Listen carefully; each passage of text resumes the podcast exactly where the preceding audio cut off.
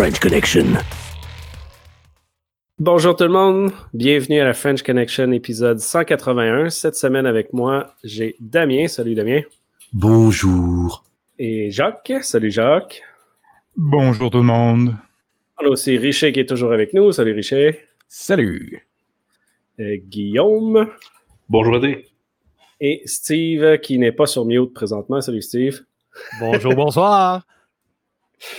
Donc, cette semaine, euh, beaucoup de nouvelles. On a euh, plusieurs sujets intéressants, mais aussi euh, un segment de Responsible Disclosure plus grand que de, des dernières semaines parce que l'activité dans les nouvelles au Québec est, comment dire, intense. Disons que ça brasse beaucoup avec Clic Santé et les QR codes et autres. Donc, ce sera les sujets qu'on va parler. Mais pour débuter, euh, commençons avec toi, Steve, avec la brèche euh, sur l'affaire de Huawei. Excellent documentaire euh, qui a pris quand même près d'une année à compléter. C'est vraiment un documentaire de Québécois qui fait l'illustration plutôt, qui nous amène dans l'univers de découvrir qu'est-ce que la menace Huawei et du Parti communiste chinois envers les infrastructures essentielles du Canada, principalement dans l'intégration de la 5G, téléphonie euh, de cinquième génération. Euh, c'est un, quand même un bon ramassis d'histoires. On s'est couvert l'histoire de Nortel, comment est-ce que c'est présenté, va dire, avec un officier de sécurité, euh, Brian Shields, qui était à l'emploi de, Nortel à ce moment-là, qui a dénoncé euh, comment est-ce que les espions chinois aspiraient l'information. Euh, un, ancien directeur du SCRS, l'ancien euh, directeur régional du SCRS qui sont présents aussi, l'ancien ambassadeur Saint-Jacques qui est en Chine pendant plusieurs années, qui lui-ci témoigne comment est-ce que la Chine a changé son fusil d'épaule, son approche en fait, euh, alors qu'il y a 12 ans, ils étaient beaucoup plus favorables, amicales pour être capables de faire des affaires. Mais là, depuis euh, le nouveau président en place, Xi Jinping, c'est tout autre et c'est ça qu'on tente de démontrer. Euh, j'y figure là-dedans pour justement apporter le point, comment est-ce que ça a amené une menace immédiate contre tout ce qu'on développe.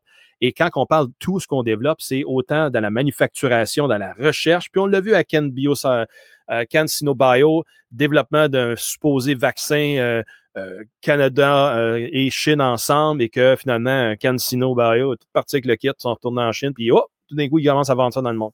Fait que c'est ce genre de documentaire-là, puis c'est très, très, très bien fait. Vous allez voir ceux et celles qui ne connaissaient pas l'histoire de Nortel au-delà de l'événement financier, ben, vous allez voir comment est-ce que techniquement, c'est fort probable parce qu'il n'y a aucune preuve, évidemment, qui a été, qui a été vu, mettons comme ça. Mais tout pointe à croire, puis moi, j'y crois fermement que Nortel s'est fait aspirer ses brevets, sa technologie en parallèle avec la crise financière et qu'aujourd'hui, on n'a plus de Nortel, c'est Huawei qui domine le monde. N'oubliez jamais Nortel. Côté euh, un peu plus américain, on a l'FBI qui euh, est sorti euh, par rapport à la gang de ransomware Conti, où ce qu'ils ont attaqué plus de 400 organisations. Qu'est-ce qu'on retrouve de ce côté-là? Parce que là, on avait aussi d'autres choses là, qui s'est passé avec Dark Sides qui veulent changer de nom et autres.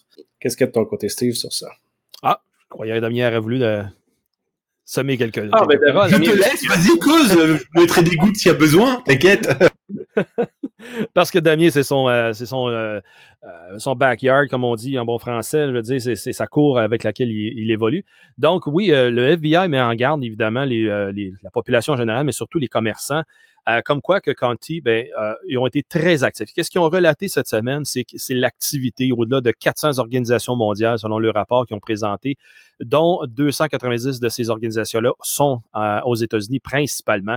Et on parle, et surtout qu'ils ont emphasé à décrire comme quoi ce sont tout azimut les industries, euh, autant qu'il ne faut pas oublier une chose, aux États-Unis, euh, l'industrie de la santé, c'est une business, c'est pas qu'un service social comme on a au Canada, donc euh, c'est très lucratif de s'y attaquer pour du rançongiciel. Euh, des agences gouvernementales, policiers, tout comme administratifs, des services d'urgence, service 911, tout le monde y passe. Donc, l'avertissement ici qui, qui tend, que la GRC amène, pardon, le FBI, mais le GRC de temps en temps, les ramène aussi. C'est que faites attention, Conti sont en arrière, ils attaquent présentement l'Irlande avec son service de la santé, ils l'ont paralysé, demandé des rançons, ils ne payeront pas l'Irlande, qu'ils ont dit. Alors, c'est juste encore une fois de remettre en avant-plan la menace contemporaine qui est celle-ci présentement. Encore là, appliquer une meilleure cyberhygiène, ça devrait diminuer de beaucoup les risques de se faire avoir.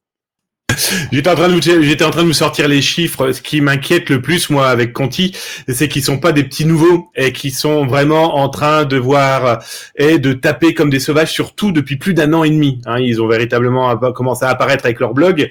Euh, Conti, déjà, il faut savoir que c'est une douzaine de blogs. Hein. ça vous donne un petit peu l'ambiance. Donc, ça veut dire que c'est très certainement autant euh, de groupes euh, qui peuvent se promener, bah, qui peuvent se promener pour eux. Parce que Conti, n'oubliez pas, hein, c'est de la location et eux font du service après vente. Problème, c'est qu'il y a tout ce qu'on sait, Hein, parce que c'est ce qu'ils affichent. Et il y a tout ce qu'on sait pas. Euh, il y a tout ce qu'ils sont en train de faire en business, donc les entreprises qui payent. Et il y en a toujours autant qui paient. Et euh, puis surtout, euh, bah, tous ceux qui sont en train de dealer avec eux, qui sont en train de faire du business. J'entends euh, diffusez pas nos informations et on vous paye ce qu'on peut. Donc Conti n'est que l'un des 70 groupes existants, sauf qu'ils viennent de dépasser Maisy hein, en contenu. Euh, Maze qui est le grand-père des ransomware. Hein, Souvenez-vous, on en parlait il y a deux ans. Conti maintenant ça y est fait partie avec avec euh, Kobe et d'autres euh, font partie vraiment, vraiment de ces bulldozers. Et euh, Steve a complètement raison hein, quand on disait que euh, il y a possibilité de les contrer, sauf qu'ils ont tellement aujourd'hui de possibilités d'emmerder le monde, hein, pardon du terme, dont les mails. Hein, c'est toujours l'une des efficacités les plus redoutables. C'est je clique et je te, je te pète tout. voilà. Mais Conti n'a pas de pitié. Hein. Ça diffuse la donnée et surtout ça prouve aujourd'hui qu'il trie il trie toutes les informations. Hein. Il trie qu'ils revendent. Hein. Souvenez-vous, il y a 15 jours, on avait parlé de Darkseid. Je vous avais dit, regardez, le FBI parle de Darkseid. Vous allez voir dans quelques jours, il va y avoir un chamboulement. Bon, bah voilà, euh, tout le monde a dit, oh là là, ils sont, ils sont fait attraper. Donc moi, j'avais fait un petit, un petit texte sur mon blog en disant, point de dérogation. Non, laissez-les causer. Ils font comme. Hein. Et d'ici là, que Darkseid, en fait, était un petit petit groupe de Maze, il est pas loin. Il change juste de nom, hein. Il, il change juste de nom. Et il y a un autre groupe aussi qui a annoncé ça, c'est Babuk. Babuk, le mec qui est au fin fond de ces montagnes dans l'Oural, il a juste fourgué son logiciel à d'autres groupes. Donc attendez-vous dans les semaines à venir et cet été, parce qu'ils vont taper du stagiaire. Mais ça, on en reparlera.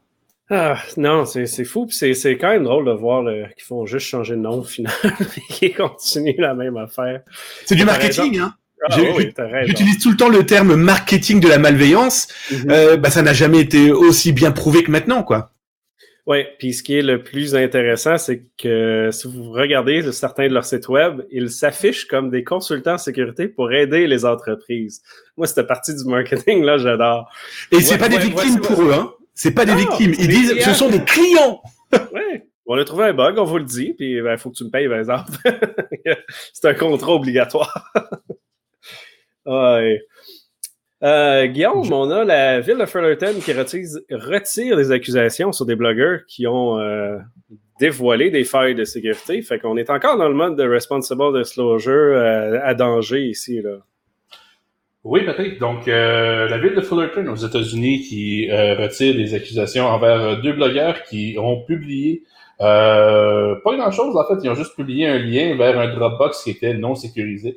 Et donc, euh, ils ont été accusés de piratage informatique euh, pour avoir partagé tout simplement ce lien-là. Euh, une histoire qui est quand même à, à, dormir debout. donc, mm-hmm. c'est... W n'est pas un crime. Eh bien, euh, c'est pas la première fois que ce genre de choses-là arrive. Je pense qu'il euh, il y a eu d'autres exemples dans le passé, par exemple, bon, avec Andrew Auernheimer qui avait utilisé la, euh, l'autocomplete euh, de AT&T lors du lancement du iPad pour euh, aller chercher les qui utilisaient grosso modo les DMEI de l'appareil pour dans un API pour obtenir les informations du client. Euh, pour faciliter le, remplissage de formulaires en ligne. Donc, il avait utilisé cette méthode-là pour, en général des, des IMEI et pour aller chercher des euh, premiers euh, clients du iPad qui avaient donné toutes leurs informations personnelles dans la base de données. Et donc, il a quand même fait quatre ans de prison pour ce, ce, ce, délit, jusqu'à temps que les, la poursuite soit arrêtée. Mais il a quand même décidé de poursuivre pour une petite quantité de drogue qu'il avait trouvé chez lui lors de la perquisition euh, pour pas perdre entièrement la face. Donc, euh, il avait quand même exigé des sommes considérables en Bitcoin et malheureusement, il n'a jamais été payé, euh, disant que le dollar, il voulait pas être payé en dollars US parce que le dollar US était l'argent le plus utilisé par le crime organisé dans le monde. Donc, c'est on, voit le, retour de certaines vieilles pratiques ici au niveau du gouvernement qui font quand même euh, qui font quand même peur. Les avocats de la ville se sont quand même excusés, comme de quoi que ça n'avait jamais, ça devrait, ça n'aurait pas dû avoir lieu, mais je pense que ça soulève vraiment la question au niveau du, niveau de compréhension des enjeux techniques qui sont reliés à la cybersécurité euh, dans l'appareillage gouvernemental, à savoir qu'un dossier peut quand même se rendre loin euh, à des, loin au-delà du dépôt d'accusation criminelle avant que quelqu'un euh, lève le drapeau, à savoir que c'est complètement euh, démesuré comme mesure. Et euh, c'est ça, c'est quand même un sujet qu'on parle beaucoup, considérant que via l'ACFES, on en fait, Damien en fait tout le temps, fait que c'est... À noter que le Bitcoin, en ce moment, c'est pas une bonne idée hein, qu'on ait un pirate, hein? Ouais, ça diminue, mais ça va remonter sûrement à un moment donné. Fait que, buy the dip, qu'ils disent. Euh, de ton côté, euh, Jacques, on parle de désinformation anti-vax euh, qui est utilisée pendant la pandémie. Ben oui, on sait qu'il y a deux groupes de gens, là, la majorité, je pense, que se font vacciner, mais il y a toujours les anti-vax. Et ce que je disais, c'est que les, ben, les cyberméchants profitent de ça pour propager de la désinformation, semer de la confusion et puis, l'exemple que je suis tombé dessus euh, juste avant le podcast, en fait, puis on va parler de QR code plus tard, mais en Australie, quand les gens se présentent pour un dépistage ou leur vaccin, ils doivent, euh, avec l'application COVID Safe du gouvernement, doivent scanner un code QR qui est à l'entrée. Alors là, il y, a un, il y, a un, gars qui est anti-vax qui est allé mettre un, un collant par-dessus tous les QR codes du gouvernement qui les emmenait vers un site anti-vax. Et là, quand on parle de cybersécurité, moi, la première chose, j'ai pensé, Steve mentionne ça souvent, on, on, on, se préoccupe pas de la qualité du code, mais si j'étais un gouvernement, si j'étais un gouvernement et que je faisais une application COVID safe comme ça, me semble, je mettrais ça dans le code quelque part. quand quelqu'un scanne, va juste à mon site, à mon domaine, ne va pas n'importe où. Mais juste pour dire comment facile que c'est de pirater des codes QR. les gens se présentaient pour un dépistage, un vaccin, ils scannaient le code, puis whoop, ils se faisaient envoyer vers un site euh, de désinformation anti-vax. C'est juste drôle. Oui, c'est sur un arrêt d'autobus près de chez vous dans les prochains mois, tout le monde, ça s'en vient. Les QR codes faux qui pointeront au mauvais endroit que ce soit pour une blague qu'on fera nous-mêmes ou que n'importe quel malfaiteur va faire. C'est plate, mais ça va arriver. Ah oui, ça prend pas des solution ridicule. Ça prend Et c'est pas nouveau. Ça prend, ça prend un, imprimante avec des étiquettes, puis c'est tout, là. On va coller ça n'importe où. Il y a six ans, en France, dans le métro parisien, euh, des gens avaient mis des affiches sur lesquelles, en fait, il y avait un QR code qui leur promettait de télécharger des logiciels gratuits et ça n'a pas loupé. Hein. Oui, belle manière de faire les choses, mais euh, non, c'est ça. On reparle de ça dans quelques minutes. Et euh, si on continue de ton côté, Damien, un black market stoppé par les douanes françaises avec sûrement de possibles des pirates québécois ou des données québécoises? Alors les deux, mon colonel. En fait, euh, il faut savoir que les douanes, les, douanes françaises ont tapé donc un, black market, ouais c'est ça, un black market en fait, le monde parallèle il s'appelait. Et dedans on y trouvait de la donnée bancaire, de la possibilité de faire des faux papiers. Il y en a des centaines de ce genre de malheureusement de cyberboutiques, de boutiques en tout cas malveillantes. Euh, ce qui est intéressant, c'est que ça montre que les infiltrations ont toujours lieu avec les autorités qu'il faut, c'est pas parce qu'on est caché derrière un point oignon sur Tor que ça marche pas. Et heureusement, ce genre de pirate ayant besoin pour vivre de faire de la publicité, il laisse des traces. Donc c'était plutôt intéressant sur ces points de vue-là. Et justement, est-ce qu'il y avait des Québécois dedans? On va pas se leurrer la face. Euh, le Québec et le Canada ont quand même de sacrés nids de pirates à droite à gauche, et il y a de fortes chances qu'il y avait des participations, en tout cas euh, pour des échanges, des reventes de données bancaires, entre autres. Euh, donc voilà. Donc comme c'était du francophone et que c'est l'occasion aussi de croiser des gens qui parlent la même langue avec des documents qui peuvent relier des groupes, il pourrait y avoir de potentielles ramifications l'autre côté de l'océan, donc à suivre. Oui, tout à fait. Mais si on continue avec euh, une autre fuite de données un petit peu plus euh, fumante, si je peux dire, un site de cannabis. Euh, ouais, c'est ça. Alors il faut savoir que pour les, les, Européens qui suivent hein, sur Twitch et qui écoutent aussi via sécurité.fm la, le podcast, il faut savoir qu'au Québec, au Canada, la consommation de produits stupéfiants, qui est le cannabis, est autorisée. En France, non. Et dans certains pays d'Europe, ça, ça, ce n'est pas autorisé. Toujours est-il que euh, j'ai découvert dans un black market la vente de données assez étrange et surtout inquiétante à mes yeux, eh bien de consommateurs licites donc au Canada, mais pour pouvoir acheter, il faut pouvoir fournir sa tête et sa pièce d'identité. Et le pirate est en train de diffuser, donc là je suis à quasiment une collecte de 40 000 photos et identité eh bien de consommateurs qui à première vue pour acheter les produits euh, ont besoin de prouver leur identité et aujourd'hui c'est en train de se dispatcher euh, alors c'est vraiment pas vendu cher hein, il faut compter aux alentours de 8 euh, dollars US, pas québécois ou canadien, hein, sinon là vous donnez pas, c'est le pirate qui vous paye. Mais 8 dollars US et dans lequel vous avez une centaine de documents. Alors à la base on pourrait dire oui mais à quoi ça sert? Eh bien, des gens qui veulent mettre la main ou qui veulent ouvrir des faux comptes, par exemple, pour acquérir ou vendre des crypto-monnaies, ou qui veulent accéder à certains espaces eh bien, de consommation euh, divers et variés, eh bien, ils ne fournissent pas leur véritable identité. Mais comme on demande une photo, eh bien, du coup, que font nos pirates? Ils vont fabriquer la vraie fausse pièce d'identité. Ah, regardez, ma fille m'a donné du chocolat, ma main est dégueulasse. Mais toujours est-il qu'on s'en fout. Euh, donc, vous créez une fausse euh, pièce d'identité, mais en plus, vous fournissez l'image qui va avec.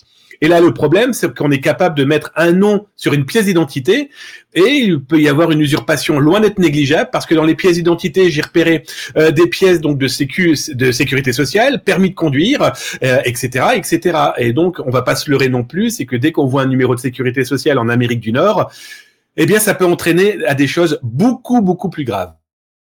Euh, le point intéressant sur celle-là, par exemple, c'est que c'est pas un magasin qui vend du cannabis 100% euh, légal, dans le sens que je dis pas que c'est illégal, mais c'est pas ceux du gouvernement. Parce qu'au gouvernement, c'est juste la carte de crédit. Tu sais, euh, la validation est, à la livraison. C'est ça qui m'intrigue. Ouais, exact c'est ça qui m'intrigue parce que obligatoirement c'est un c'est pas un site internet parce que les documents servent à s'authentifier, s'identifier. Donc là moi je suis en train de chercher quel type de boutique. Euh, alors je vais être très clair, hein, c'est plutôt Canada de l'Ouest, mais en tout cas quelles est les, les boutiques ou la boutique qui a fuité? Après je me pose des questions à savoir si c'est pas quelqu'un en interne parce qu'il y en a vraiment beaucoup, beaucoup, beaucoup, et que bah voilà, donc il y a un moment, il va faire une erreur, c'est obligatoire. Et puis je suis surtout en train d'écrire aux identités des personnes que j'ai pu euh, euh, regrouper, qui me permettront potentiellement d'avoir une réponse. Oui, tout à fait. Puis ça ressemble beaucoup d'un producteur ou d'un vendeur qui vendent parce qu'ils ont le droit, mais une boutique qui n'est pas gouvernementale, je pense que c'est présentement illégal. Je ne sais pas dans l'ouest du Canada, mais au Québec, tu ne peux pas ouvrir un magasin qui en vend c'est le gouvernement qui gère ça. sur Dans, l'Ouest canadien, c'est pas comme ici au Québec où ce que tu as une SQDC, c'est privé. Comme, il faut peut-être quand même une autorisation du gouvernement. C'est pas n'importe qui qui va juste ouvrir un magasin. Ouais, complètement. Et surtout la collecte des données, du coup, derrière. Parce que si C'est parce que, tu sais, euh, s'ils doivent vérifier l'identité, ils l'ont mal fait en, maudit, leur chose. Ça n'a pas de sens de prendre une photo avec ta carte dans les mains avec toute l'information. Il y a beaucoup de services en ligne sécuritaires qui, qui valide l'identité. Bah, Facebook, Twitter, LinkedIn, si vous faites attaquer votre site ou en tout cas votre page et que vous l'avez plus, pour prouver votre identité, vous devez envoyer votre tête avec votre pièce d'identité en disant Hey, it's me! Tout à fait. Ça peut être des belles choses comme ça. Et pour une donnée qui a plus de valeur, euh, Guillaume, euh, Facebook avec l'Oculus Quest 2, en fait, euh, ce qu'il faut comprendre l'Oculus, c'est que présentement, pour jouer, il faut que ton compte soit relié à Facebook. Mais là, ils sortent une version où ce que tu as juste à payer plus, finalement. Si tu ne veux pas être relié à Facebook, c'est ça? Euh, oui, dans le fond, euh, donc euh, c'est le Oculus Quest 2, qui est le nouvel appareil Oculus, vient en deux saveurs. Donc, l'Oculus traditionnel qui est relié à ton compte Facebook et donc Facebook accède absolument à toutes tes données, y compris bien sûr tes données d'utilisation de l'appareil. Mais si tu payes un petit peu plus, soit 500 dollars de plus, tu peux échapper au euh, processus d'acquisition de données de Facebook. Donc, euh, ça soulève quand même des questions intéressantes à savoir combien euh, combien vaut vos informations pour Facebook et quantitativement parlant, les, faits tendent à démontrer que c'est environ 500 dollars. Euh, c'est quand même euh, amusant. Si tu penses que tu vaux rien en vie, ben, tu vaux au moins 500 dollars pour Facebook. Donc, euh, ça, ça fait réfléchir. Et ça fait surtout réfléchir lorsqu'on pense à la quantité d'usagers qui sont sur Facebook. bon, on sait qu'on parle quand même de plusieurs dizaines de millions d'utilisateurs, c'est pas des, centaines de millions. Donc, fait ça fois 500, et c'est quand même une bonne masse de, de, de données en termes d'actifs présents. Le chiffre me paraît tellement faible quand je vois le coût de la publicité sur Facebook. Sachant que maintenant, on peut limite cibler au mètre près l'environnement que tu veux impacter par la pub pour ton entreprise. Euh, Est-ce que c'est 500 dollars par jour ou par semaine? Ça sera peut-être plus intéressant parce que je pense pas qu'il va lui donner les vrais chiffres. Mais ça reste super inquiétant, t'as raison. Ah, 100%. Puis, euh, personnellement, j'en ai une version, puis on a été obligé de créer un faux compte Facebook pour jouer. Ça n'avait pas, pas de sens. Dame Richer? Oui, c'est juste pour dire, euh, soit dit en passant, j'ai entendu entre les branches que ça a l'air qu'on pouvait peut-être la jailbreaker, mais ça, c'est une autre histoire. Donc, on peut peut-être sauver 500 dollars. Juste de même. Mm -hmm, On va aller Linux. Excusez-moi. Ah, Steve, de ton côté, euh, un petit conflit intéressant au Québec euh, par rapport à l'application Mobile Punch. Oui, euh, c'est quand même une situation qui est en pleine évolution. Euh, plus cette semaine, il y a donc des négociations qui ont lieu dans le, monde de la construction et du travail. Et donc, un contentieux s'est dessiné, c'est l'utilisation, ou plutôt euh, de, de, de, prouver le patronat n'espionne pas, ne, ne, traque pas ses employés. Euh, et euh, je veux dire, c'est quand même, oui, on est en 2021 et c'est un sujet qu'il ne faut pas négliger, on s'entend. Mais de là que ça soit un élément qui va faire déclencher la grève ou pas mardi prochain, c'est wow, là, on est rendu là. Et euh, je ne parlerai pas, Pat, de ce qu'on a parlé avant hier, mais c'est c'est là que euh, vraiment que euh, peu importe dans la société, on est rendu justement que les gens veulent, on, sait très bien, veulent garder les anonymat, veulent garder évidemment leur vie la plus privée possible. Et dans le qu'est-ce qui regarde cette situation-là, de que euh, ce qui est, les, les, travailleurs rapportent, c'est qu'ils veulent pas être traqués à la minute près par les employeurs, alors que les employeurs ont mis à leur disposition une application appelée Mobile Punch, puis il y en a un autre, j'ai oublié le nom, et celle-ci, lorsqu'elle est activée pour signifier que la personne débute son quart de travail, oui, elle enregistre sa géolocalisation. Et après coup, ben, une fois qu'ils ont terminé, euh, la géolocalisation est aussi enregistrée et l'application, selon le parti patronal, s'arrête là. Maintenant, la partie travaillante, euh, l'autre côté prétend que justement toute euh, la, documentation à outrance a lieu sans le consentement des, gens. Fait c'est tout ça qui, qui va être intéressant à suivre dans les prochaines journées, alors que Patrick et moi, et Crypto Québec même, sont impliqués dans ce dossier-là. Ça va être euh, un beau dénouement à parler dans deux semaines à ce podcast. Oui, tout à fait. Et en parlant de logiciels, Guillaume, il y a Apple qui défend le modèle de l'Apple Store en invoquant que les logiciels installés par les utilisateurs représentent un risque inacceptable. Oui, Patrick, ça fait partie du litige entre Apple et Epic, donc euh, la compagnie de jeux en arrière de grands succès comme Fortnite et compagnie, qui ont quand même une énorme base d'utilisateurs, et surtout le retrait de l'application Epic euh, du euh, Apple App Store. Donc, pour ceux qui ne sont pas familiers avec le processus d'Apple au niveau des applications soumises sur l'App Store, Apple a un processus extrêmement sévère au niveau des, applications et se réserve une entière discrétion sur quelle application peut ou ne peut ou peut pas être installée sur euh, via le App Store. Ce qui est pas négligeable ici, c'est que ben, c'est pratiquement, dans, du moins dans les dernières versions, et pratiquement euh, euh, si on veut éviter de jailbreaker son appareil, c'est une des seules façons d'installer des applications dans un environnement sécurisé. Donc, le contentieux ici en cours est de dire bon ben est-ce que c'est réellement sécurisé ou est-ce qu'on utilise l'argument de la sécurité informatique pour euh, limiter, si vous voulez, la, la, la compétition, limiter, euh, forcer les gens à acheter des, des produits Apple, mm-hmm. et bref, euh, pour protéger une position dominante sur le marché. Donc, ce qui est quand même intéressant ici, c'est que euh, bon, euh, le le porte-parole de, de, Apple présente le, le, problème comme étant une problématique de sécurité où les utilisateurs seraient euh, un vecteur d'infection, si vous voulez, dans les, euh, euh, dans les appareils euh, Apple. Donc, euh, il a fait la déclaration en cours que le Mac, avec son modèle où les, les, utilisateurs pouvaient installer leur propre logiciel, présentait un niveau de risque qu'Apple jugeait inacceptable et que euh, avec le temps, on devrait tout migrer vers un modèle de, de centralisé vers le App Store afin d'éviter l'installation de très méchants logiciels comme le malware qui peuvent euh, voler vos informations bancaires et tout autre euh, effet malicieux. Donc, Mhm. euh, quelque chose qui est quand même très intéressant, savoir qu'on renverse ici le, le, le, le, euh, fardeau de la preuve, à savoir que bon, euh, on- les, les logiciels sont malveillants à moins d'être autorisés explicitement par Apple. Euh, c'est quand même une tendance inquiétante, surtout de, de la façon dont Apple euh, vend carrément l'argument euh, qu'ils sont une plateforme des plus sécures là, sur, le, sur le marché. Donc, l'argument de la sécurité ici là, qui est vraiment remis à l'envers pour abuser d'une position dominante. Parce qu'il y, a- il y a quand même d'autres compagnies de jeux. là. Steam et autres sont là, puis ils se font pas rejeter. Fait qu'il doit avoir un quelque chose à quelque part. Là.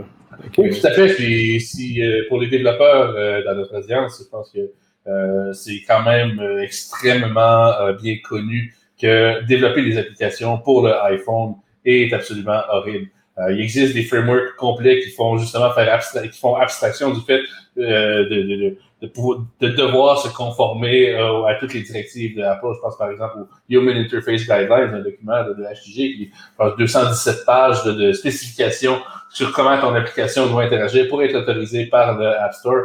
Euh, et ce n'est qu'un exemple parmi tant d'autres. Il y a des dépendances au niveau de la toolchain, par exemple. Ça prend Xcode, etc.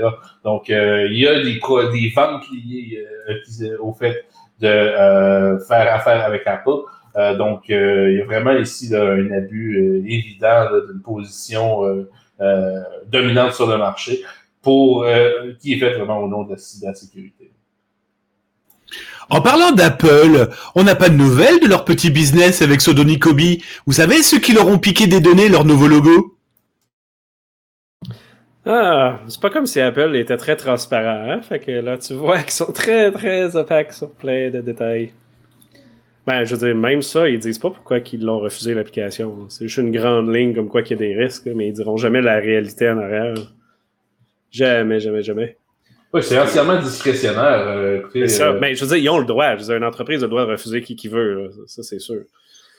Mais l'affaire qui, est, qui est dommage, c'est que si tu as des règles en place, puis tu dis pas la raison de la règle, ben, c'est là que ça devient dangereux. tu sais, Parce que là, tu peux faire de la discrimination officielle. Parce que s'ils mettaient la raison de manière transparente, ben, vous dire, tout le monde le saurait. Regarde, eux autres, ils ont tellement de tracking, on veut pas qu'ils traquent euh, nos utilisateurs de même. Là, that's it. Ça doit jouer un gros rôle dans le truc de gaming, pour vrai. oui. Euh, de ton côté, Damien, euh, business euh, du ransomware avec de multiples ramifications économiques, toujours aussi euh, intense. Ouais, justement, je me raccroche un petit peu avec l'actu tout à l'heure de, de Steve. Euh, J'ai rencontré la semaine dernière, euh, eh bien, un- une nouvelle branche euh, de ce petit monde merveilleusement terrible qu'est le ransomware. Alors, souvenez-vous, je vous avais parlé des graphistes. Je vous avais parlé euh, de celui qui va blanchir l'argent. Je vous avais parlé du codeur.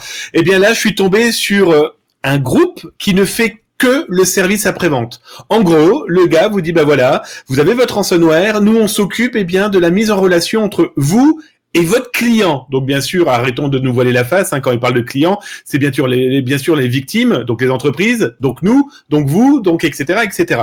Et le gars m'expliquait que ben il voit passer des dizaines de victimes, que lui il ne fait que la transaction, qu'il prend euh, sa petite dîme, hein, donc euh, un petit pourcentage de tout ce qui pouvait être détourné, et que la plus grosse somme qu'il ait pu voir passer pour le moment, c'était plus de 70 bitcoins. Je vous laisse calculer. Euh, bon, alors au moment c'était beaucoup. Euh, en ce moment c'est un petit peu moins, mais ça vous montre que, eh bien, il y a un nombre de ramifications économiques autour du ransomware qui vont du créateur, hein, euh, en passant par, euh, eh bien, les différents petits, euh, euh, petits, euh, petites sensus, on va les appeler comme ça, hein, entre le traducteur, le graphiste. Hein, quand vous regardez des groupes comme Avadon qui changent de logo, vous regardez Babuc qui a changé euh, Babuc, Babuc, bah, etc., qui a changé cinq fois de site internet jusqu'aux sociétés de cybersécurité, où il existe même des anciens policiers maintenant qui donnent un coup de main pour, eh bien, comme une prise d'otage, de bah, discuter avec, euh, eh avec les malveillants pour tenter de voir comment les données ne se seront pas diffusées et voir s'il n'y a pas moyen de discuter un prix.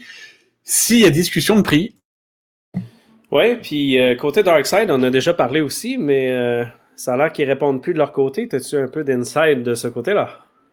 Euh, ouais, souvenez-vous, il y a 15 jours dans le podcast, on avait parlé de Darkseid et je vous avais dit, vous allez voir, ils sont en train de nous préparer quelque chose. Ça a pas loupé, hein. Ils ont fait des messages. Toute la presse a dit, ah, ils ont été arrêtés peut-être euh, parce qu'ils ont perdu leur bitcoin, ils ont perdu, etc., etc. Non, non.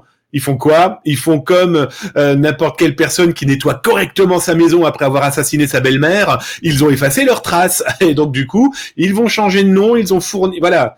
Il faut savoir que ces gens-là mutent, ils évoluent. On parle plus du tout de Maisie, j'en ai reparlé tout à l'heure. Mais Maisie, souvenez-vous, il y a bientôt un an, les gars, ils ont mis main sur le cœur en disant, bah écoutez, on a pété tout le monde, on a voulu montrer que le monde n'était pas joli, il n'était pas gentil, on s'en va. Ouais, mais enfin, ils sont partis, ils sont partis pour, euh, voilà, ils effacent toutes les traces, on remonte à strictement plus rien, ils réapparaissent sous d'autres noms.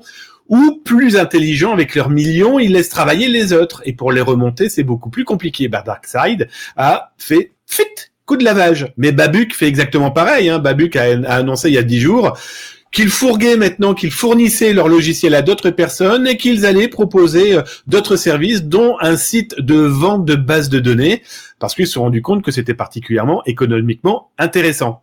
Si ça vous rassure, je suis en train de surveiller en ce moment 76 groupes différents de ransomware. Alors il y en a certains, c'est deux, trois cibles, deux, trois victimes affichées, Ouais, mais enfin, il y a tout ce qu'on voit pas. Souvenez-vous du Titanic. Les mecs ont vu l'iceberg, mais qu'est-ce qui se passe en dessous? Et le problème, c'est comme on le dit tout le temps, hein, je crains pas ce que je sais aujourd'hui ou demain, je crains ce que je vais apprendre dans trois ans. Ah, tout à fait. on a fait un responsible disclosure sur un de ces problèmes-là à une entreprise. Euh, comme quoi que l'intelligence qu'on avait, c'est qu'il était entré dans une entreprise, je pense qu'on en a parlé au dernier podcast, puis ils ne le savent pas, ils ne le voient pas parce qu'ils sont entrés, mais ils ne sont pas encore en train de faire le chiffrement des postes. Donc, c'est très dur à détecter, surtout pour une entreprise qui n'est pas en informatique. Ouais, mais enfin, quand tu la, police, quand es la police de Washington, tu te fais piquer 250 gigas de données comprenant les gangs, la police, les documents. Et les mecs, ils se disent, oh bah j'ai pas vu, oh bah j'ai pas vu. Par contre, ils ont voulu payer, hein. mais les mecs, en face, ils ont dit, t'es gentil, mais tes 4 millions de dollars, tu vas t'asseoir dessus, ça va me coûter, ça va me rapporter plus si je rediffuse et je revends tout. Merde, 250 gigas quand t'as un secteur sensible, et les mecs, ils font, ah bah on n'a pas vu, on n'était pas sûr. Bah laisse tomber. C'est fou. Hey! 250, faire solide. Mais 250 gigs, ils peuvent faire des millions et des millions avec ça, mais 2 megs, ils peuvent sûrement faire des millions aussi avec ce genre d'informations-là. Non, ça n'a aucun sens. C'est juste une liste d'informateurs qui fit dans une, une spreadsheet Excel. Euh, c'est sûrement en quelques cas. Là. Imagine le reste des données qu'ils ont, les photos, les empreintes. Ouf, non, pas très Parce que n'oublions pas que les groupes, ça on le dit depuis. Enfin moi, j'ai souvenir qu'on en avait parlé ensemble. J'avais même eu la chance de faire une, une conf au Hackfest en expliquant que j'avais les preuves que les pirates, avant de diffuser, triaient c'est terrible de se dire que deux ans après, on se rend compte que c'est terriblement vrai. Mais là, il est trop tard. Hein. Yes, Steve, euh, de ton côté, on parle de qu'Israël, avec tout le conflit présentement, euh, de qu'est-ce qui se passe, aurait euh, bombardé là, deux targets cyber. Oui, et je voulais amener cet aspect-là du conflit, non pas pour prendre plus qu'un côté que de l'autre, mais réaliser que dans la modernité des conflits d'aujourd'hui, il y a cette composante-là de pouvoir à ce moment-là s'attaquer, oui, à la cybercomposante de peu importe la stratégie de, dans, un conflit. Ceci dit, le, Hamas, comme on sait, euh, c'est un groupe euh, classifié euh, terroriste, se sert beaucoup, évidemment, de l'infrastructure des TI pour être capable acheminer ses conversations et, ses plans stratégiques et tactiques avec ses, militants et aussi générer de la propagande, les faire donc du piratage pour euh, lever des fonds pour être capable d'acheter des armes, etc. Et justement, ils étaient hébergés dans deux. L'armée israélienne avait identifié deux points euh, physiques avec lesquels l'information était stockée, évidemment, transitait. Et euh, ils ont décidé de vraiment neutraliser ces deux composantes-là, dont un est, servait ici d'information, donc du renseignement qui était collecté un peu partout ça, fait partie de la guerre. Autant qu'ils ont attaqué euh, en ligne, euh, ils ont eu des cyber-opérations, mais toute bonne chose a une fin, comme on dit, et de cette façon-là, ben, ils ont dit on va les neutraliser cette capacité de communication, ce qui fait partie de toute stratégie euh, de conflit. Et euh, maintenant, le Hamas va falloir qu'il recommence d'une autre façon à pouvoir euh, être capable de rejoindre euh, tout le militant à travers la planète, si ce n'est pas faire le lever de fonds, donc à titre d'exemple. Alors ça, c'est pour dire que de, ce n'est pas parce qu'on ne le voit pas que ce n'est pas justement attaquable, mais c'est choses que c'est des genres de choses qu'on va voir de plus en plus. Mm-hmm. Oui, ça fait un risque à ajouter à son threat model qui est un peu euh, spécial quand tu fais de l'activiste ou des choses du genre. De se faire garocher une bombe dessus, euh, c'est peut-être des kids, on sait même pas. Là, c'est juste qu'ils ont un pouvoir de. Ben, si on remonte euh, aussi, mettons, on va vous donner un exemple réel qui est arrivé en, Serbie, si mon souvenir est bon, si ce n'est pas en Croatie, en tout cas dans les Balkans, euh, dans les années 90, ben, l'ambassade chinoise euh, faisait de la collecte d'informations et revendait ça.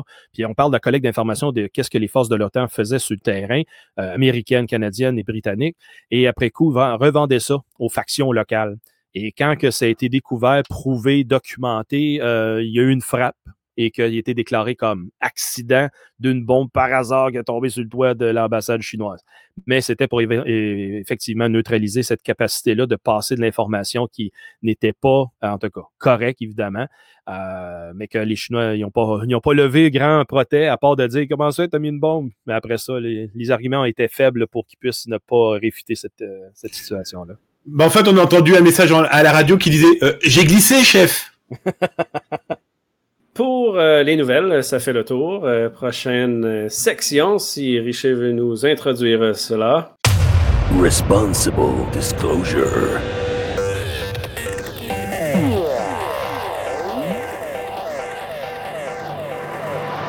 On adore cette voix. cette semaine, comme je disais au début de l'épisode, beaucoup, beaucoup d'activités dans les médias. Euh, pour principalement deux points, en fait. Euh, le plus gros étant le, QR code euh, pour le vaccin, la, excuse, le passeport vaccinal au Québec. Et l'autre est une un disclosure de quelqu'un dans la communauté du Hackfest qui a trouvé des informations sensibles sur les infrastructures de Clic Santé. Ouais. Mais, mais si on commence avec le code QR, Steve et moi avons été un petit peu beaucoup trop dans les médias pour en parler. Parce qu'à un moment donné, il m'a appelé, il dit Hey, je suis rendu à ma douzième entrevue ce matin.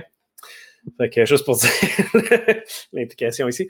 Euh, mais euh, techniquement, le code QR au Québec, présentement, ce qu'il euh, ce qu'il fait, c'est malheureusement ce qu'on a parlé il y a quelques semaines. On a en place une infrastructure serveur où ce que après, après vaccination, on reçoit une preuve par courriel qui est un URL. URL avec un, un token dedans qui, quand on va sur le site web, ce token-là vous donne un PDF qui contient le code QR. Donc, évidemment, le gouvernement a dit que le code QR était chiffré, donc encrypté, et qu'on ne pouvait pas lire les informations. J'ai obtenu un code QR. C'est vrai, tu, sais, tu prends ton téléphone cellulaire, tu le mets dessus pour lire un code QR, il n'y a rien qui sort de là. Il n'y a absolument rien. Fait que tu dis, hey, cool, ils ont peut-être bien fait ça. Mais malheureusement, c'est une entreprise euh, du Québec qui s'appelle Aquinox qui a euh, développé le logiciel. la faute du développement et des erreurs ici n'est pas sur le gouvernement.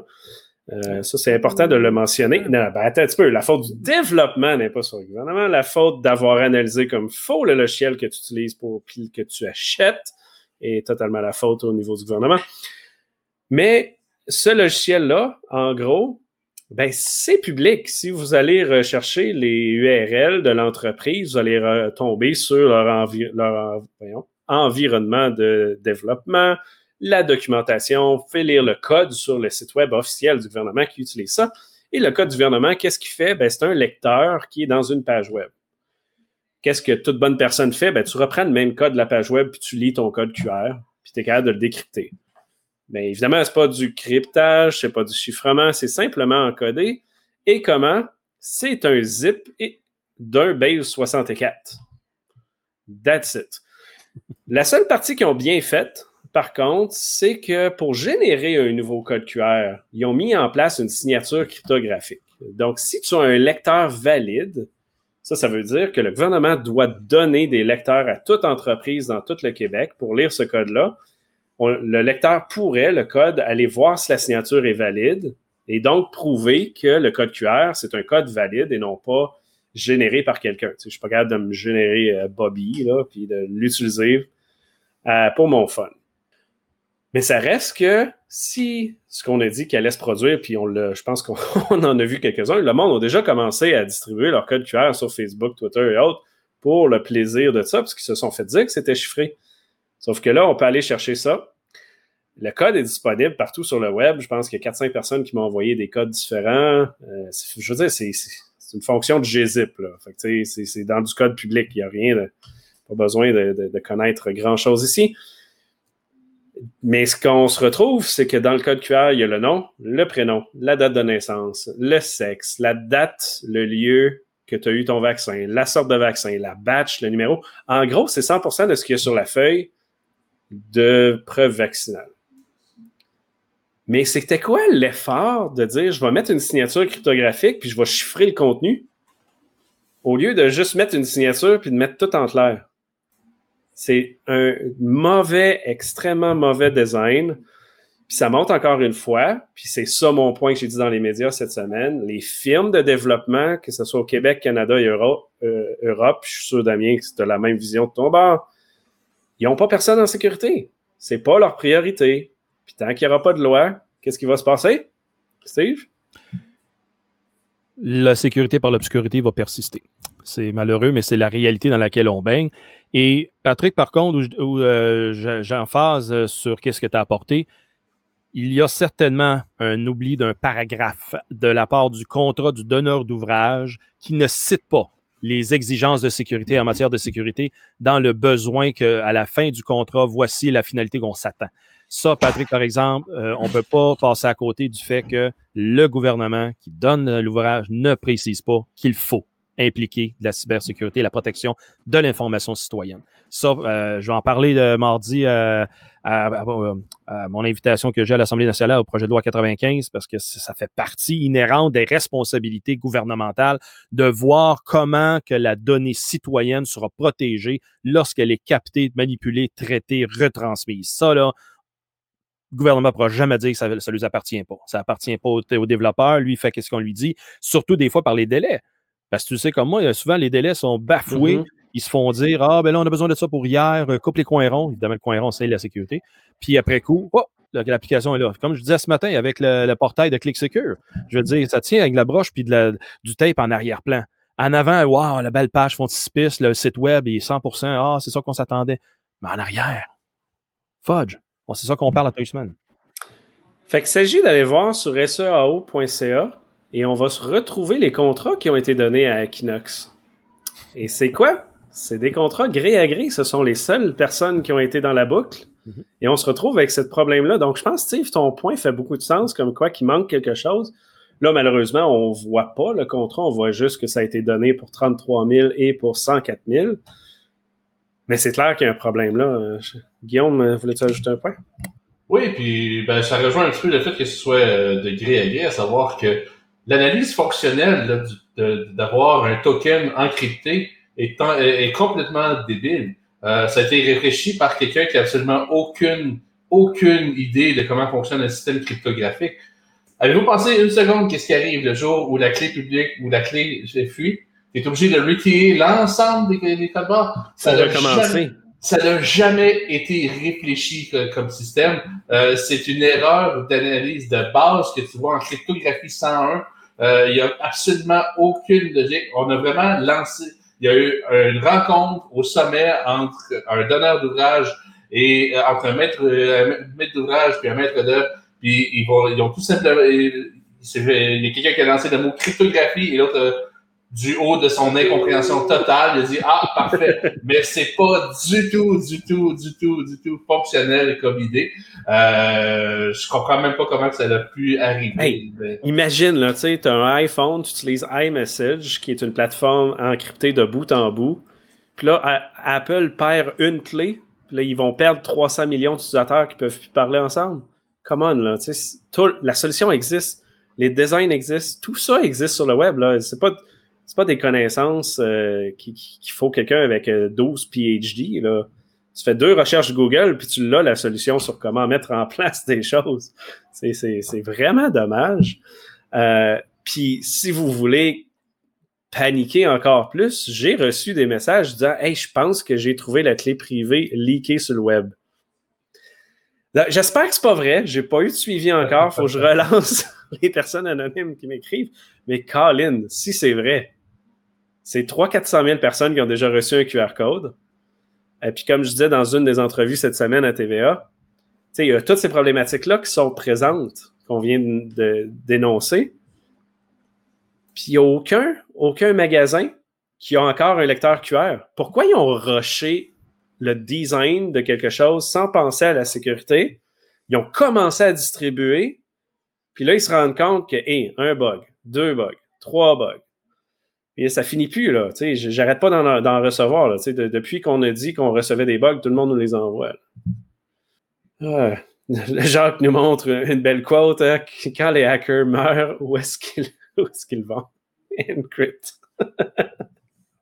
Encrypt. Uh, ouais. Mais l'un des points, puis évidemment, là, on ne sait pas si c'est ça qui est, qui est arrivé, mais généralement, au gouvernement, là, les personnes qui écrivent les appels d'offres, est-ce que, sont les, est-ce que ce sont les personnes qui ont les connaissances techniques dans les équipes? Non, c'est, c'est ça, c'est jamais. Fait que c'est normal, encore une fois, normal, c'est terrible de dire que c'est normal, là, mais encore une fois, c'est normal qu'on ait cette problématique-là, parce que l'équipe de sécurité du gouvernement n'a sûrement pas été impliquée dans l'appel d'offres. C'est ben, en fait, ça qui est terrible. C'est connu dans pas mal tous les, les secteurs euh, connexes là, à, dire, aux technologies, que ce soit les firmes de génie conseil en construction ou même en informatique. Euh, c'est L'appel d'offres est rédigé par un fonctionnaire, mais je veux dire, il y a quelqu'un qui a chuchoté des spécifications les spécifications de l'appel d'offres ne viennent souvent pas entièrement de la personne qui écrit l'appel d'offres, ou du moins qui émet les spécifications de l'appel d'offres. Souvent, c'est dicté. Tu vas avoir des appels d'offres pour une technologie bien précise. Justement, il y a peut-être eu une spécification à savoir ça doit être chiffré, mais comme ça doit utiliser la cryptographie. Tu sais, une espèce de. de, de ouais, c'est une grande ligne. Mais euh, ça, ça, au, sur le fond, tous les, les, détails technologiques sont vraiment passés là, euh, à côté de la traque. Oui, mais c'est comme tu disais, Patrick, c'est comme rusher puis non réfléchi parce que, OK, là, j'ai réussi à avoir mon code QR, là, puis, puis quoi? Je fais quoi avec ça, là? Il n'y a personne qui me le demande? Il n'y a personne qui, l'utilise encore. Pourquoi avoir ah. rusher cette, solution-là pour que tout le monde trouve des bugs dedans au lieu de dire hey, on va prendre deux mois de plus? C'est politique, tout simplement. On a des politiques qui veulent. Pardon, Steve. Excuse-moi, j'étais pour C'est politique. On a des politiques qui veulent tout de suite répondre à des. Euh, voilà, ils ont peur. Donc, euh, bah, comme ils ont peur, ils veulent trouver des solutions qui qui vont peut-être rassurer euh, pour travailler maintenant dans une entité en France où il y a beaucoup d'appels d'offres. bah, c'est souvent fait par des gens qui connaissent pas obligatoirement le métier parce que eux connaissent le métier de la loi et de l'appel d'offres. Et tant que tous ces gens-là ne communiqueront pas ensemble et devront obéir à, bah, à la priorité qui est l'élu et l'élu sa mission est de rassurer, eh bien, vous et moi, le peuple, eh bien, ça ira dans n'importe quel sens. Et le problème, c'est que ils réfléchissent après, et comme tu viens de, dire, Patrick, bah, il est trop tard. Et le problème, c'est que ça se diffuse, et que c'est de l'argent public perdu, et que c'est du temps perdu. Et maintenant, on rajoute de la donnée personnelle perdue.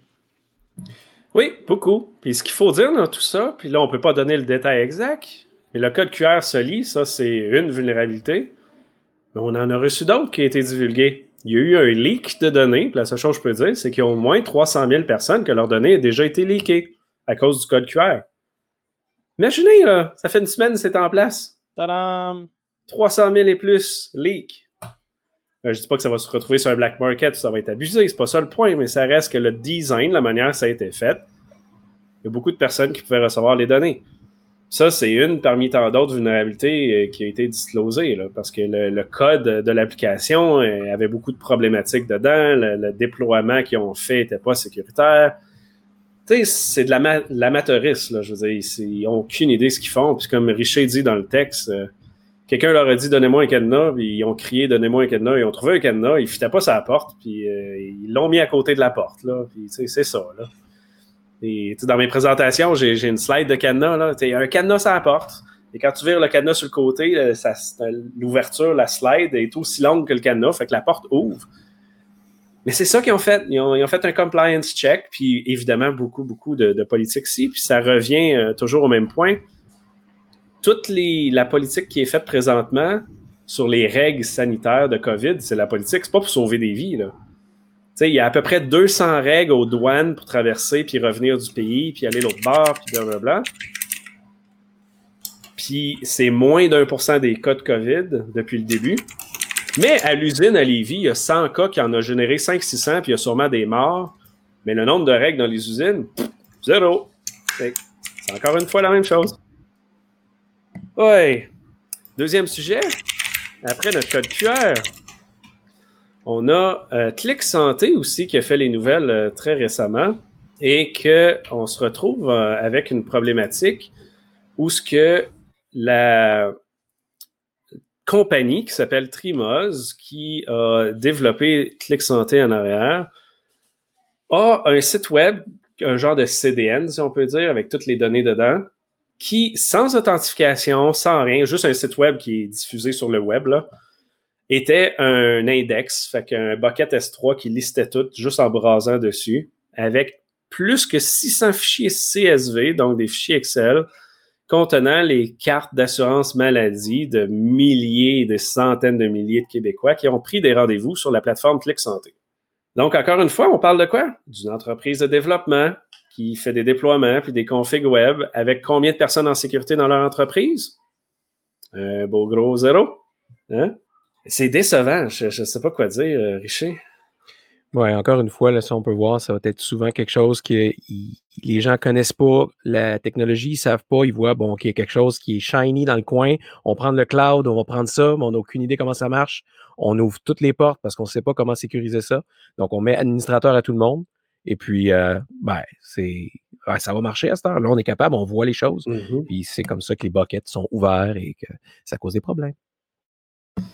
C'est juste incroyable. Puis, tu sais, encore une fois, évidemment, ça, c'est un logiciel privé que le gouvernement a subventionné ou autre, mais il n'y a pas eu de dire, il ben, faut faire des audits et tout ça.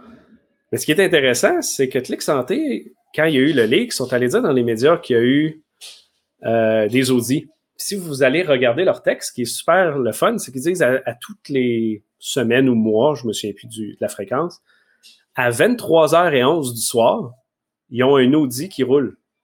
Euh, pensez-vous que c'est une équipe de 12 personnes qui fait ça à 23h un mercredi soir? Hey, c'est un scan Nesus! C'est ça leur audit. Il n'y a personne qui a catché que c'était automatisé et que ça valait rien pendant toute leur affaire. Hey! Parce que quelqu'un le regarde. Hey Patrick, savais-tu que je fais une petite recherche Google sur cette histoire-là? Puis ça a même été publié sur un site au Pays de Galles, au UK. Puis on t'a Ah, puis en anglais, puis partout. Oui, oui, oui. Mais là, si vous voulez aller plus loin que ça, ces deux entreprises-là ont beaucoup, beaucoup de clients qui réutilisent les mêmes plateformes. Tu sais, la place 5.0, c'est le même concept. Ils ont à peu près quoi, 200 clients avec la même plateforme, puis il y avait plein de bugs dedans. Là. Clic Santé, ça va être la même affaire. Ouais, puis après ça, le gouvernement a fait fermer d'autres sites, d'autres services aussi qui avaient été faits par le même fournisseur. C'est drôle parce que je travaille avec un client en éducation, et puis là, le gouvernement leur impose des listes de contrôle pour sécuriser leur réseau. Je dis, tu trouves pas ça ironique un petit peu que le gouvernement demande à des gens de sécuriser leur réseau. Eat your own dog food, man. ben, en fait, là-dessus, Jacques, là, c'est 15 mesures que le COCD, ben, donc parrainé par le Conseil du Trésor, ont émis euh, depuis quelques mois et se doivent à ce moment-là de respecter tout ça. Ben, on s'entend-tu qu'ils n'ont même pas les équipes pour faire le travail? Oui, les règles, 100 je suis d'accord.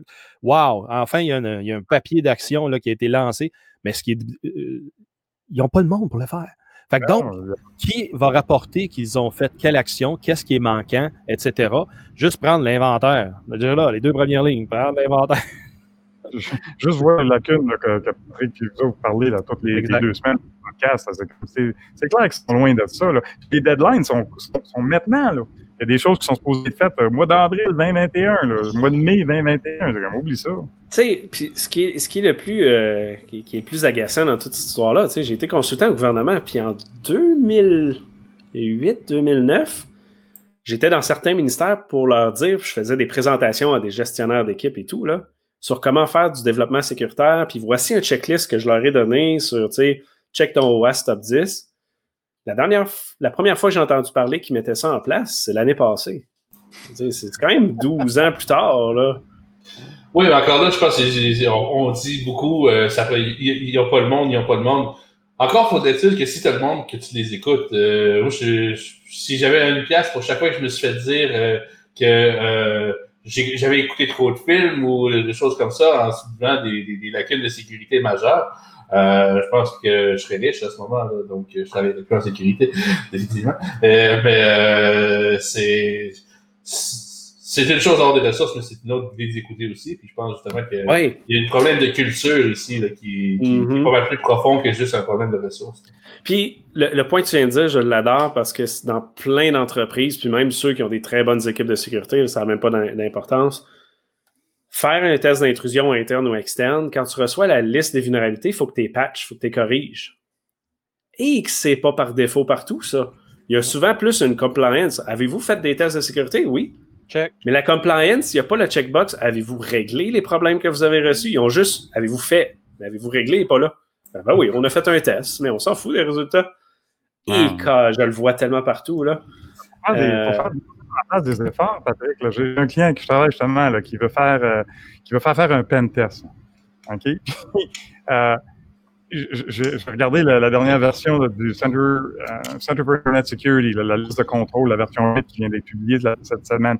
Et puis, pen test, là, c'est contrôle numéro 18, le dernier. Et ça ne touche même pas ceux qui visent le, groupe d'implantation 1, le- la- l'hygiène de base. Mais eux autres, ils veulent, ah, on va faire faire un pen test, c'est cool, man. Mais oui, mais faites donc des efforts pour avoir ton inventaire, contrôler tes Mhm. logiciels, tes postes, tes comptes. Il y a de l'ouvrage à faire, là.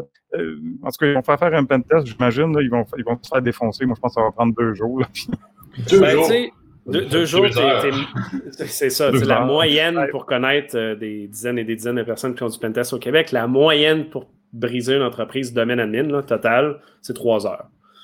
Puis ça, c'est partir from scratch. Fait que, tu sais, si tu dis qu'ils sont dans cet état-là, donne-leur peut-être une Ouais. demi-heure. Tu sais, à une demi-heure, ils devraient être dans une bonne position.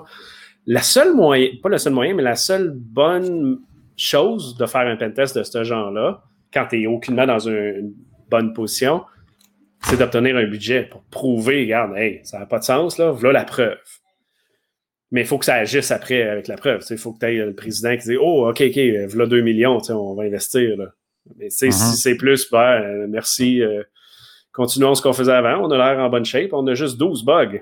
C'est c'est 12, euh, c'est 12 qui donnent des domaines admin, mais c'est pas grave. C'est juste 12. tu sais.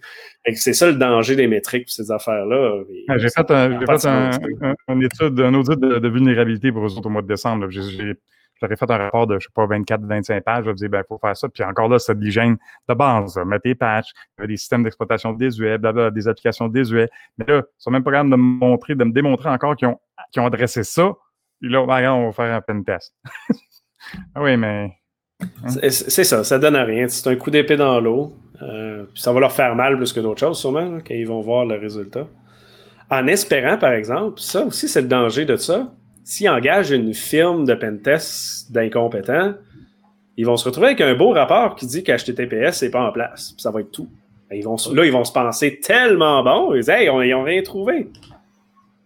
Il y en a des firmes de pentest qui, agissent de cette manière-là. Ils donnent absolument rien comme résultat parce que, je veux dire, ils ont pas, peu importe la raison.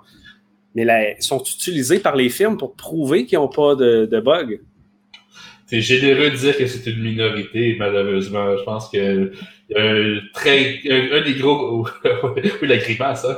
Euh, il y a un très gros côté obscur au, euh, au monde de la sécurité, à savoir qu'on est là pour faire, euh, euh, pour signer des, des, des rapports, pour euh, faire de la due diligence euh, pour des, des, des C-level exécutifs et des directions, à savoir que bon, euh, euh, il va toujours avoir quelqu'un qui va, qui va dire que c'est sécuritaire. Il y a toujours un ingénieur qui va être prêt à signer que le pont Champlain est sécuritaire. Euh, donc, euh, c'est malheureux, mais c'est une pratique qui est extrêmement courante, voire généralisée dans l'industrie. Ouais, c'est triste, mais ça, c'est le danger de, plusieurs choses. Le compliance, checker des box. T'as les compagnies qui vendent des logiciels de sécurité, fait que ça, les autres vendent de la magie. Tu plug ça, t'es sécuritaire. Puis toute la vente alentour de ça. Fait quand tu merges tout ça en- ensemble, puis tu as quelqu'un en TI qui connaît pas la sécurité, ben évidemment, il achète une boîte magique, puis c'est il est sécuritaire, évidemment, au bout de la ligne. Ouais, mais... Tu sors de la carte de crédit dis Je voudrais acheter une sécurité, s'il vous plaît. Une sécurité, deux sécurités. L'équivalent, je trouve, c'est un peu de, de demander à un bandit d'essayer de rentrer dans ta maison, là, voir s'il peut te voler des affaires, mais tu n'as même pas vérifié si tes portes sont, sont barrées, si tes fenêtres sont fermées. c'est comme. C'est un petit peu fait un petit effort avant. Mhm. hein.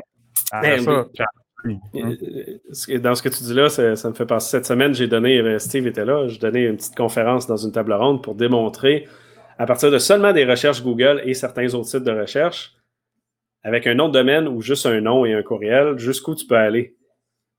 C'est pas de hacking, là. Rien, rien, rien, rien pantoute, là. Mhm. Hey.